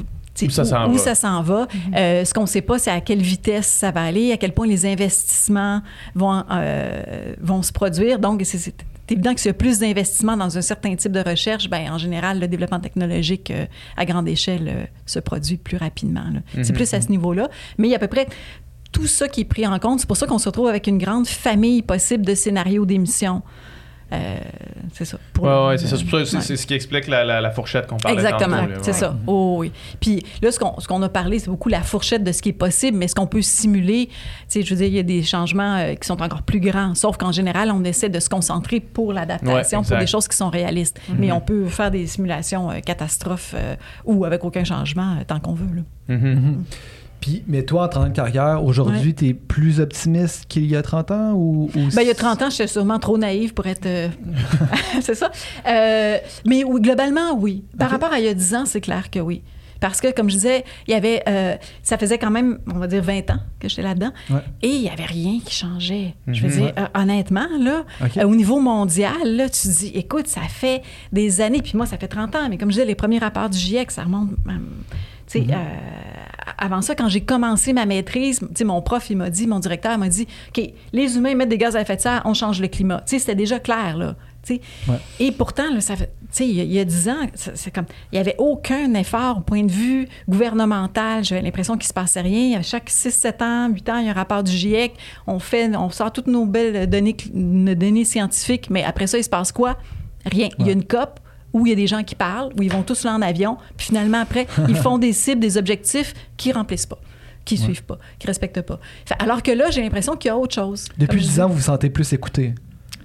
Oui, bien globalement, au niveau mondial, on a l'impression qu'il se passe quelque chose, un petit peu plus. Ouais. À la fois en atténuation puis en adaptation. Moi, je le vois aussi. Ouais. Je travaille Mhm. davantage Ouais. sur le côté adaptation avec les gens sur le terrain, puis les gens sont davantage conscientisés, puis on voit une, une mouvance vers OK, on doit se mobiliser, on doit agir, on doit se préparer au négatif et prendre, prendre les opportunités qui passent euh, aussi, comme on disait, on se compare, on se console. Il y a, il y a Ouais. des choses qui peuvent euh, profiter au- au- à certains secteurs au Québec aussi, mais ça, on, le- on le voit, nous aussi, euh, en adaptation, là, Mhm. que les, les gens sont davantage prêts à agir, prêts à écouter, puis à se préparer à cette fourchette-là, justement. De- avant, c'était, bon, on ne sait pas, là, vous nous dites, ça va être entre ça et ça, on ne peut pas prendre de décision. Mais vous en prenez déjà des décisions sur... Tout, Mhm. tout est incertain dans la vie, là, je veux dire. Ouais. euh, donc, vous prenez déjà des décisions sur des trucs qui sont incertains, puis là, on, on voit que ça, c'est mieux compris, puis il y a une volonté d'agir qui n'était pas là auparavant. Puis, puis- ouais. Puis l'effort, il est, il, il est mondial ou quand des fois qu'on regarde ailleurs? Parce que, tu sais, on dirait souvent, euh, quand on parle d'environnement, il y a toujours euh, une langue sale qui va dire oui, mais on a bien beau, nous autres, faire des efforts. Si l'autre à côté, il pollue, ça sert à rien, puis c'est une affaire mondiale. Puis, tu sais, évidemment, si tout le monde pense de même, on, On bouge pas, on bouge pas, Ouais. on n'avance pas. Mais est-ce que. Est-ce que tout le monde fait un effort ou bien il Ben, y, en- y en a Il y a toujours des moutons noirs, là. Ouais. clair. Mais globalement, oui, tout le monde fait un effort. On a juste à le voir avec le développement ben, de l'énergie verte, là, ben, de, de l'éolien et du solaire principalement au cours des, des- des dernières années. là. C'est fantastique. là. Euh, c'est ça. Et oui, tout le monde a des, des- des cibles de réduction. Il y a certains endroits qui les ont atteints. Il y a d'autres endroits, c'est plus difficile. Évidemment, ça va et ça vient avec les gouvernements. Ouais. On s'entend que si on s'en va vers des gouvernements bon, plus à- Conservateur pour tu sais, utiliser ce Ouais, mot-là. Qui est lié à rien du tout. Non, c'est ça. C'est clair Ouais. que ça risque d'être plus difficile. tu sais, Uh-huh. mais, Ouais. bon. Et c'est ce qui fait aussi que ça retarde aussi dans, dans- dans certains cas. Mais oui, le, le mouvement il est, il est mondial. Tout le monde est affecté. Là. Il Ouais. Je pense qu'il n'y a pas un pays sur la planète qui peut dire Ah, moi, ça ne me touche Ça pas. concerne me touche pas. C'est, pas pour rien que, euh, justement, dans les, euh, au niveau des COP ou quand il y a des, des- des rapports du GIEC qui sont publiés, c'est vraiment c'est un effort mondial. Ouais. Et ce- cet effort mondial-là a débuté dans les dix dernières années euh, à cause de quoi? Grâce à quoi? Ben, il a, non, il a débuté avant, mais je te dirais que c'était peut-être plus, on allait se... Là, c'est vraiment opinion personnelle, encore une fois, je suis bien bonne là-dedans. OK, on allait se faire voir à la COP pour dire que c'est important, mais dans le fond, on prenait aucune action après. Là. Ouais. Euh, pourquoi? Je pense que parce que les effets se font sentir, parce que les gens peuvent plus dire euh, Ah ben non, justement, il y a déjà euh, fait chaud dans le passé, euh, donc c'est normal. Il y, a, il y a tellement d'événements, on a les données. on- euh, Les coûts bon. sont faramineux pour les gouvernements. Ben, oui, Je veux dire, j'imagine il y a un que c'est moment ça donné aussi, où... euh, Quand ça commence à réellement coûter cher, Ouais. quand, que c'est, quand on se fait dire ça va coûter cher, c'est comme OK, le problème n'est pas tout de suite, mais là, quand ça coûte cher, Ouais. là, euh, on bouge plus, là, Ouais. peut-être. on est passé d'un problème théorique Ouais. à un problème concret. Ouais. Fait que je pense que c'est pour ça. Et aussi parce que la- faut que la population pousse. C'est toujours ça. Les gouvernements, c'est. c'est- C'est c'est- c'est élu en général. Ben, pas partout, là, mais en général.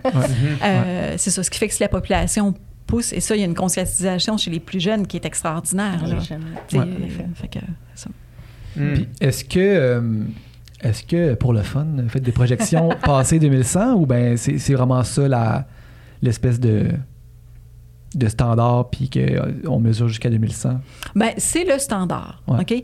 Mais moi, depuis que j'ai commencé, c'est le standard. OK? Ouais. Mhm. Do- Donc, éventuellement. Ça Le standard ça- bouge pas. Le standard, c'est bouge pas. Parce que, tu sais, là, il y, a ça. des- il y a plein de gens qui sont nés en ce moment qui Oui. ils vont être encore en vie en 2100. Oui, là. oui, Tu sais, oui. C'est plus un, un loin. euh, Nous, on se le fait demander euh, Oui, ça davantage commence. parce que C'est ça. justement, tu construis une infrastructure, un barrage dans le nord, pour pas, pour pas le dire, là, mais des, des- des- des infrastructures massives, dans 100 ans, il faut qu'elles soient encore là. Dans 150 ans, il faut qu'elles soient encore là. Donc, on se fait de plus en plus demander Ouais. C'est quoi la vision long c'est quoi la terme? vision long Plus terme? là, loin plus que loin que 2100. Mais ouais. le, le- le problème, c'est comme les scénarios, ben, ce qu'on appelle scénarios d'émission, mais les scénarios socio-économiques, on va dire, là, dépendent justement de- du développement social et du développement économique. Donc, de la démographie, euh, de toutes les ententes, ça devient difficile de se projeter euh, plus, Plus loin. loin. Mhm. Ce qui se passe, c'est qu'il y a, si on remonte à il y a 20, il y a 30 ans, on, on utilisait juste des émissions de gaz à effet de serre, souvent théoriques. Au départ, euh, on double, euh, tu sais, 1% d'augmentation. Donc, il n'y avait pas la composante ça, c'est- ça- Euh, alors que maintenant, elle est présente. Donc, ça devient plus difficile de, de- de dépasser 2100 sans tomber dans des hypothèses qui, qui vont peut-être avoir aucun lien avec la réalité. Ouais. L'ONU fait des projections démographiques, mais euh, si on n'a pas de projection démographique dépassée 2100, on ne peut pas associer des émissions à ça. Puis c'est de une des difficultés. Ouais. À quoi ça ressemble, les projections démographiques, justement? Oh, il y a plein de scénarios, là. Euh, pff, écoute, il y en a, ça augmente jusqu'en 2050, ça C'est ça, diminue. ben, il y avait- il y en a d'autres, c'est mais souvent, c'est ben, ce qui semble, ouais, peut-être le plus... euh, C'est que ça augmente, puis qu'à un moment donné, ça, ça Ouais, ça stabilise. stabilise. ouais, ouais. Ça sera pas infiniment, euh, exponentiellement en croissance, là, comme ça l'a été dans dans les 50 dernières années. Difficile à dire. Écoute, notre- C'est quoi le max? Max? Ah, je 20 sais. milliards? 10 milliards? 20 milliards? Quel le maximum de la Ouais, planète. c'est ça. Je sais pas. Je sais pas C'est déjà. ouais. Mais je pense que ça doit être, c'est c'est quelque chose qu'il faut prendre en compte dans, dans Oui. les projections euh, environnementales. là. Oui, exactement. Pour associer, il faut associer des concentrations des émissions de gaz à effet de serre à quelque chose. Tu, sais, tu peux pas juste dire euh, ça augmente. On l'a déjà fait dans le passé parce qu'on n'avait pas cet appui-là, mais maintenant, c'est plus, tu sais, on est rendu plus loin que ça. Là, Fait que- Puis il faut être conscient aussi en, en tant que- qu'espèce qu'il y a- il y a une, Il y a une il limite. y a une limite à- au nombre d'humains qu'il peut y avoir sur la planète en termes de ressources puis tout ça. là, sais. Oui, mais il peut en avoir plus à certains endroits puis moins à d'autres. Mhm, On ça exact. comme ça. Mais oui. Ouais, exact, combien ça émet euh, un humain jusqu'à Ouais. 18 ans? Ça dépend. euh, T'habites où? Ici, mettons. On est à combien? 7 tonnes par année, je crois, à peu près? Ouais. Parce que je me. il y a peu- ouais, je À pense peu que près c'est quelque dans chose ces comme ça, eaux-là. 7, 8, ouais. 7 tonnes par année. Ouais, équivalent CO2. Mais dans certains pays dans le monde, euh, si t'es à 1, c'est beau, là. Ah ouais, on, on ouais, ça, beaucoup, ouais, on beaucoup, là. C'est clair Ouais. qu'on émet beaucoup, là. Mais un, de par notre nordicité, c'est Ouais. clair qu'on dépense beaucoup d'énergie pour... euh, De base, ouais. Oui, c'est ça. Grand territoire. Puis notre, aussi, euh, notre- oui, justement, le, le déplacement Ouais. et notre, ben, notre façon de vivre, là, simplement. là, ouais. 7 tonnes par année. Il me semble. Ouais, de mémoire, c'est Ouais, ça. ça. Hmm. Puis le 3 degrés d'ici 2100, excuse, je fais craque à l'âme, parce que. Mais, tu sais, dans. euh, est-ce que. Est-ce qu'après ça, on estime que, justement, pour la suite, là, parce qu'il va y en avoir une suite, est-ce que. Est-ce que le but, c'est que ça reste là ou on le sait que ça va continuer de monter euh, dans, le Non, sens, dans, je- dans- dans le sens que est-ce qu'on serait capable, de- à partir de. À, à deux- en 2100, par exemple, de d'être complètement euh, carboneutre, puis émettre. euh, ouais. Moi, je pense que oui, au point de vue technologique, je pense que Ouais. c'est clair qu'on va arriver là. là. Mhm. Donc après ça, ça reviendrait à ce qu'on disait tantôt de comme On s'arrête- On stabilise, arrête à ouais. 3. Oui. Fait que On ça- à quoi ça ressemble à 3 comme société? Ben, si jamais on a la chance d'avoir un peu de neige, tu sors tes skis rapido puis tu y vas. Au Parce Québec, là. pas 3 souvent, degrés, oui. c'est 6 C'est ça. degrés là, dans le sud du Québec. C'est ça, c'est plus que 9 dans C'est le nord. C'est beaucoup. beaucoup, là. beaucoup, beaucoup. Puis pour- donc Ouais. c'est ça, pour le Québec, là, c'est pas trop, c'est... Non, c'est- le double. Oui, c'est le double. Puis au nord c'est du Québec, plus, C'est encore 40 plus, degrés en été. Là. Oui. Ben, Oui, dans oui. oui, pendant Oui. tout l'été. Ouais. C'est des Donc, gros changements. C'est des horrible gros quand même. changements. Oui, oui, oui, oui. C'est horrible comment on... Ouais. Puis... C'est pas le Québec euh, dans lequel euh, j'ai grandi. là. Il n'y a plus de, de cabane à sucre parce que Non. les Non. érables coupent, coulent Ben, plus, il va en avoir, mais plus au nord, Plus au nord, si c'est ça. il y a des érables. Ça va T'sais, coûter cher. dans le sens La que- canne de sirop. Ça, Oui, oui. Fait que, Ouais. ouais, ouais, ouais. planté Parce que, ailleurs. tu sais, ben, exemple, la forêt... euh, le- le- la forêt boréale est adaptée. Je veux dire, elle existe à cause du Les climat. Mhm. tu sais, Puis, si, les- si les- si la température augmente, est-ce que ces arbres-là font juste mourir à cause En fait, c'est parce qu'il il, va y avoir ce qu'on appelle des accidents de régénération. Les, espèces qu'on a dans la forêt boréale sont Mhm. habituées, ont besoin des feux. Les cocottes ouvrent pas s'il n'y a pas de feu. Ouais. Mais ils sont habitués à une certaine fréquence. Donc, ça te prend un arbre mature qui a produit des cocottes avec des graines matures pour que ça ouvre. Si tu as des feux trop fréquents, oublie ça, la forêt ne peut pas se régénérer. Donc là, il faut que tu replantes. Euh, puis là, ça va coûter cher. Puis donc, il y a une limite à l'adaptation de nos forêts à une fréquence de feu qui, C'est qui est en augmentation, puis des, des territoires qui sont de plus en plus grands. On, on parle de superficies qui sont aussi en, en augmentation avec euh, les changements climatiques. Donc, ça Mhm. demande une adaptabilité euh, de gestion de, nos forêts. C'est ça, des- des d'efficacité forêts, à combattre d'efficacité. les feux, puis tout ça, ça fait partie de, des Oui, voilà. données. Ouais. Puis, puis donc, c'est ça. Puis Mm. j'imagine qu'au nord du Québec, c'est encore plus grand, l'augmentation en termes de, Des Oui. changements. de changement, de en changement. changement de Donc déjà, la, limite nordique des arbres a déjà migré de façon importante dans les dernières années, puis on le voit de plus en plus. Donc, comme Dominique a dit, on, on voit là, les, les écosystèmes migrent vers le nord. Donc, Ouais. Ça va pas aussi vite. Les arbres, ils n'ont pas des pattes, là, ils peuvent pas se lever puis se déplacer avec les changements climatiques, La mais forêt bouge tranquillement, pas. la, la- la forêt bouge tranquillement, mais La on faune voit aussi, les la faune, de- exact. Ça, c'est plus rapide. Ça, Ouais, c'est c'est plus rapide. Ouais. Voilà. Tu- Puis on a des espèces du nord qui descendent plus vers le sud. Là, on a des croisements qu'on n'avait jamais vus avant. là. Le renard roux puis le renard euh, Ah oui, arctique oui, qui, ça. à, qui commencent à se rencontrer. Est-ce que j'ai vu un grizzly puis un ours polaire? Oui, oui, J'ai. Ben, vu t'as- ça sur Internet? Oui, oui. Je veux dire, t'es chanceux. À Je Montréal! suis encore là, je suis encore là pour en parler. mais ouais, c'est ça, il y avait eu comme un croisement Oui, là, entre oui, oui, grizzly c'est et ça. un ours Donc, polaire. mais- C'est Mhm. fou Oui, ça. Là. c'est ça. Donc, nous, on, on voit venir ce qui est aux États-Unis. Donc, ça, c'est- dans les bonnes nouvelles, c'est- qu'on a quand même une vision de ce qui s'en vient un petit peu. On peut regarder chez nos amis du Sud puis se dire, OK, qu'est-ce qui se passe là? Qu'est-ce qu'ils sont en train de faire, eux, en termes d'adaptation? On- ils ont une longueur d'avance, puis on, on peut en profiter de cette longueur d'avance- d'avance-là parce qu'ils ont testé des choses, puis on peut euh, aller un petit peu plus vite dans notre, euh, dans notre adaptation au changement climatique. Mhm. Les gens, par exemple, qui vivent au nord du Québec de manière plus euh, ancestrale, là, si on veut, c'est c'est C'est un un, mode de vie qui, c'est un mode de vie Ouais. qui va qui falloir- disparaît. Ouais, qui- Exact. ouais. Mais en même temps, il faut quand même. Tu sais, il va quand même encore faire froid au nord du Québec en 2100. là, OK? Il ne faut Ouais. pas s'imaginer que c'est ça, c'est ouais, c'est ça. Ouais. Mais il fait moins froid. Donc, ce qui est basé, comme on mentionnait au tout début, les routes de glace, tout ce qui est par rapport à, à les infrastructures sur le pergélisol, ça, c'est plus viable. Fait que de, de ce que je comprends, dans le fond, c'est que si on continue dans la direction qu'on va en termes de réduction, ben on a une bonne idée de ce à quoi il faut se préparer, dans le fond. Oui. Fait qu'on a une bonne idée de pouvoir... de- de- on peut mettre quand même sur papier assez, de façon assez précise qu'est-ce qui s'en vient, puis comment, Comment on peut le gérer. Là. Oui, bien, de façon globale. C'est sûr que si tu vas dans le détail ou dans. Là, à ce moment-là, ça demande plein de. Parce que Ouais, ça ouais, touche tellement à tout. Oui, on a une idée Ouais. générale, mais c'est ça. Ouais.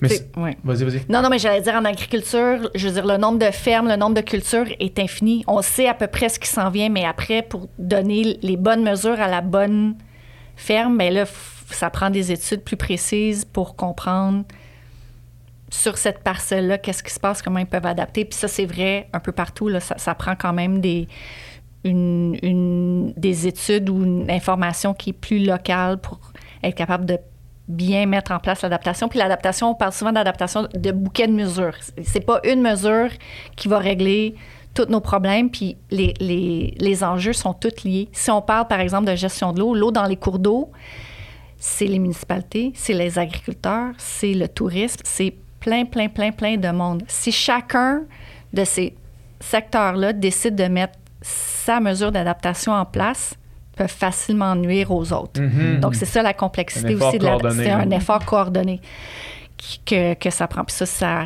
complexifie un peu. Comme tu dis, la- les solutions, on les connaît, mais là, on les connaît à la pièce. Il faut les mettre, il faut assembler le, le casse-tête puis s'assurer que tout fit à différentes échelles. Puis est-ce que on parlait de on voit qu'est-ce qui s'en vient aux États-Unis, mais est-ce qu'on vo- on voit ou du moins au sud mettons, prenons l'exemple encore du Québec évidemment parce qu'on est là, mais on voit qu'est-ce qui s'en vient en termes d'effets, est-ce qu'on peut aussi prévoir qu'est-ce qu'il faut faire en termes d'adaptation en voyant qu'est-ce qui se fait, tu sais mettons je vais donner un exemple absolument débile parce que c'est sûr ça sera pas ça qui va se passer, j'imagine. Corrigez-moi si je me trompe. On voit qu'en 2100, il va faire un climat ici comme il fait actuellement en Floride. Fait qu'on commence à planter des orangiers, mettons, pour, faire, pour, pour avoir des oranges. Est-ce que c'est le genre d'affaire qui qu'on pense quand on pense à l'adaptation, en se disant, OK, il va falloir qu'on aille, qu'on cultive des choses. Oui, oui. Fait qu'il va falloir cultiver comme il va faire. Tel. Comme ils font dans ce Transformation profonde, oui, absolument. Ah ouais, hein? En agriculture, c'est c'est Du bon beaucoup jus d'orange Du bon. Québec. Peut-être pas des oranges. Mais les vignes, c'est un des bon jus exemple. On a des vignerons. Oui, c'est ça, mais c'est un bon exemple. Les, les, Oui, oui, oui, les vignerons entendu, au euh, Québec font du vin, font du vin depuis longtemps au Québec, mais là, les, les cépages qui sont, quand- qui sont en train d'essayer de cultiver, c'est en fonction des changements climatiques. Ils sont capables de cultiver des choses qu'ils n'étaient pas capables de cultiver. Les agriculteurs, de manière générale, regardent beaucoup ce qu'il y a dans le sud pour Prévoir. tester des choses euh, sur leur territoire. En forêt, c'est la même chose. On parle de migration assistée. Là. On commence à faire des tests de si on plantait ça là, déjà plus au nord, on va planter des essences qui vont être adaptées déjà au climat de demain. Aujourd'hui, ils vont aller un peu mal là, parce que c'est pas, pas prêt tout de suite, mais donc c'est le genre de, de tests Mm. qu'ils font, puis ça, ça vient de, de, de regarder ce qu'on appelle un analogue. Qu'est-ce qui se passe ailleurs, ce qui s'en vient, de, de, de- de voir ce qui s'en vient ici, qui est déjà ailleurs. On se compare, puis on essaie des choses. Donc oui, ça, ça, ça se fait. C'est fou ça. Wow. Bon, j'avais jamais même j'avais jamais même pensé à ça avant notre conversation. j'avais jamais même pensé à quand évidemment que le climat va ressembler à un climat qui existe ailleurs dans le monde, va falloir changer ça. Ouais, mais ressembler, mais tu sais, avec quand même des différences aussi. Tu sais, le point de vue géomorphologique, c'est pas la même chose. Exact. Tu sais, Euh, il y a la faune, la flore. tu sais, On voit des, des- des espèces qui arrivent du sud, bon, tu sais, qui sont présentes maintenant. Il y a des choses, c'est très agréable, mais il y a des problèmes aussi. Puis Ouais. des fois, c'est des, des espèces qui n'ont pas nécessairement de prédateurs. Puis là, ça amène tout un bouleversement Ouais. des écosystèmes. Donc, c'est des questions hyper complexes. Là. Mhm. Puis au niveau de l'adaptation, au niveau euh, planétaire, mettons, là, est-ce que est-ce qu'on est capable déjà de savoir, y a-t-il des zones déjà qu'on sait qui seront plus habitables, y a-t-il des grands bouleversements, des grandes migrations qu'on qu'on attend ou euh, on le sait pas ou, euh? Bien, comme on, on le disait tantôt, je pense que les, les grandes sécheresses en termes de, de, de, de sécurité alimentaire, les, les, les endroits dans le monde où c'est déjà difficile en termes d'agriculture puis en termes de, de ressources, euh, ça va être de plus en plus difficile. Donc, on s'attend à ce que ces régions-là subissent des, des, des épisodes de migration.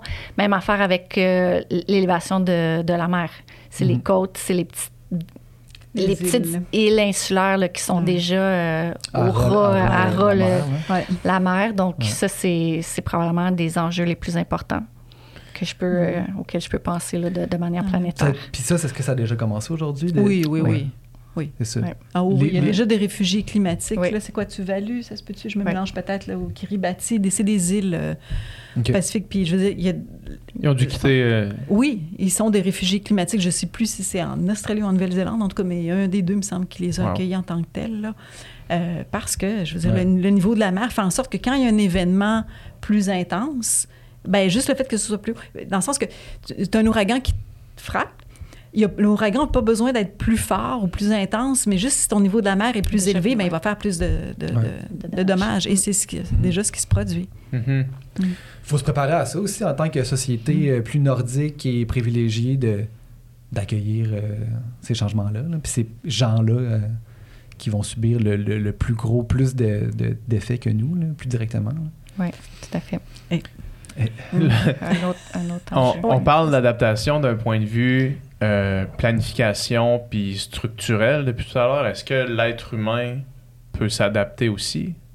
Ben, Ou je pense on que- n'aura pas assez de temps pour euh, modifier notre euh, Mais je pense que l'être humain, comme tel, habite déjà dans de multiples zones sur Ouais. la Terre. Là. Mhm. Euh, Mais tu sais, mettons, moi j'ai moi j'ai moins de fun euh, quand je vais, mettons, euh, Quand il fait 45. quand je vais au Mexique qu'un, qu'un- quelqu'un qui est né là qui, qui est habitué, là, tu sais.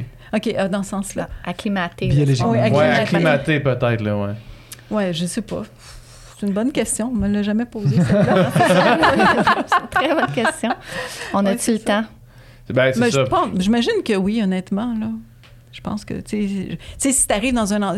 je- si tu passes six mois dans un pays chaud, Ouais, les, premiers temps, tu souffres beaucoup, puis après quelques semaines, quelques mois, tu t'y habitues Mhm. tranquillement. Je suppose que c'est la même chose. Pendant des gens qui ont immigré ici, euh, les premiers hivers, ils sont raides dans ta barouette. Là. sûrement. C'est ça, mais après quelques-uns, tu sais, en général, il y en a même qui y prennent plaisir. Ouais. Mais bon. C'est les plus fous de la gang. Ah, Puis est-ce qu'on sait, euh, au niveau de la biodiversité, tu sais, euh, Mm. Mettons, euh, 3 degrés de réchauffement, c'est quoi? Parce que c'est sûr qu'il y a des effets dominos là-dedans, là, dans le sens que, ouais. exemple, si le plancton peut plus euh, Ouais, exact, survivre, c'est toute la chaîne alimentaire qui, qui en découle, la pêche, etc. Puis euh, est-ce, qu'on- on- est-ce que nos données sont précises là-dessus? ou- Non. Puis le problème, c'est que les changements climatiques, ça s'ajoute à plein d'autres choses. Ça s'ajoute à la pollution, ça s'ajoute à Ouais. la surexploitation des ressources. Ouais. C'est ça, on n'a même pas parlé de pollution, de Non, non, plastique. Non, non, il y a plein non, d'autres non, non, choses. C'est toutes d'autres affaires encore euh, Exactement. pour un autre podcast. Oui, c'est ça. Avec d'autres mondes. Oui. fait que je pense, tu sais, la biodiversité, pour moi, c'est majeur, Ouais. tu sais, parce que ça... Plus que les changements climatiques pris de ma- façon isolée, je dirais. Parce que Mhm. justement, c'est c'est- ça, ça- Complexe. ouais, Ouais. c'est tellement On sait- complexe et ouais. c'est tellement fondamental. Puis on sait pas, c'est- comme on Ouais. disait, là, il y, a des ch- il y a des choses qui nous arrivent du Sud, comment ça va réagir avec les essences, les espèces qu'on a ici? On n'a aucune espèce d'idée. Il n'y a pas de test, là. On peut Ouais. pas mettre ça en Mhm. laboratoire Ouais. dans un... On ne sait pas, là. Il y a- plein de, de facteurs inconnus qu'on vit Ouais. puis qu'on étudie Ouais. live pendant que ça se produit. Parce que, tu sais, nous, euh, justement, tu sais, peut-être qu'à part notre intelligence, on peut trouver des manières de s'adapter, mais si la nature Mm. s'adapte pas, euh, on, est- on, est- on a encore besoin de la nature. Là. Oui, Je pense oui. pas que l'humain est autosuffisant. euh. Non, en même temps, comme on dit, il y a de la nature quand même dans le Sud. La ça. nature ici, elle va être différente. Est-ce que ça va juste Ouais. devenir autre chose? ça va, ça va devenir autre chose. Puis on- il y a des espèces envahissantes déjà qu'on voit qui ont pris le contrôle de nos Mhm. écosystèmes. Les coccinelles Les asiatiques. coccinelles asiatiques, C'est pour ça qu'il y phragmite. plein de coccinelles, c'est ça? Il y avait plein de coccinelles cet été. Oui. Il y a des coccinelles. à- Oui, mais c'est pas les coccinelles C'est pas les qu'on avait non, avant. Ils sont ici, les coccinelles asiatiques? Oh oui, oui, Oui. Ils sont, ils sont Sont ici. déjà- Non, c'est parce qu'ils sont vraiment pénibles, excusez. Oui, oui. L'air la d'avoir une expérience oui, oui. personnelle avec les coccinelles. Et le bel, ils vont rentrer bientôt dans les maisons. Il va commencer à faire frais. Il avoir encore plus. Ah. Euh. Mais c'est ça, la fragmite sur le bord tu des routes. On a, il y a déjà plusieurs exemples. La, la maladie de Lyme qu'on n'avait pas avant avec la souris de la souris à pattes blanches qui est l'autre. Qui, qui fait en sorte que. ça- ça descend tranquillement, cela, là. Ça monte. Ah, ça monte, c'est ça, Oui, ça monte, ça vers monte. nous, Ça monte ça monte de plus en plus vers le nord. Donc, il y a déjà des En choses, on voit déjà. là. En Estrie, en a Oui, mais il commence à en avoir ailleurs. Ouais, c'est ça. Ça apparaît Ouais. tranquillement. Oui, oui, oui. Donc, mais ça, on ne fait pas nécessairement prédire, puis on ne sait pas jusqu'où ça va aller, puis on ne sait pas les interactions, justement, cette fameuse souris Mm. à pattes blanches avec les autres souris dans l'écosystème. C'est Ça c'est- une infinité de va- variables. C'est une infinité de combinaisons possibles. Qu'on peut pas prévoir en plus. Wow. Mais quand même, c'est un équilibre en fait que, que, tu sais, que- qui s'est bâti sur des millions d'années puis que tout d'un Ouais. coup euh, Oui, mis à se, mal. se rééquilibrer en quelques en 200 ans, c'est pas euh, mince Non. affaire. Mm, mm. Comme on disait, surtout que c'est pas juste les changements climatiques, c'est l'ensemble des... des- de- ouais, De l'empreinte euh, de, Ouais. de l'humain. Exactement. Très intéressant. Où est-ce que, où est-ce que les gens peuvent en apprendre plus, peuvent euh, suivre ce que vous faites, peuvent, euh, s'il y a des, des, des gens qui nous écoutent qui veulent euh, organiser un- une conférence, je sais pas, c'est que- qu'est-ce que vous offrez, c'est quoi, c'est le moment de plugger les, Le plug. le plug du podcast? Le plug du Le podcast. plug- ben, on a déjà on, on a un site web où il y a quand même pas mal d'informations. Il y a une section euh, comprendre les changements climatiques avec des, des thématiques vulgarisées. Là, où on essaie justement d'expliquer qu'est-ce qui s'en vient en termes d'impact sur différents secteurs. On a des, des portails, un portail qui s'appelle Portrait climatique qui détaille. là, vous pouvez aller chercher, cliquer votre municipalité puis aller voir qu'est-ce qui s'en vient en termes de, de changement climatique. On Ouais. est? Vas-y. Ouais, mais c'est ça, je veux dire, faut pas oublier aussi, ben, tu sais, Uranus, c'est un consortium. Oui. Tu sais, c'est parce que souvent, quand on parle, on va dire on, On- nous, on- mais il faut pas oublier mais que c'est pas juste les pas employés d'Uranus, c'est tout le consortium. Oui. Donc, euh, par, mais juste un exemple en tête, euh, l'INSPQ, l'Institut national de la santé publique du Québec, a fait beaucoup de choses par rapport au changement climatique et à la santé. Donc, les gens qui s'intéressent à des thématiques particulières peuvent aller, mais notamment la santé, par exemple, peuvent avoir de l'information sur le site de l'INSPQ.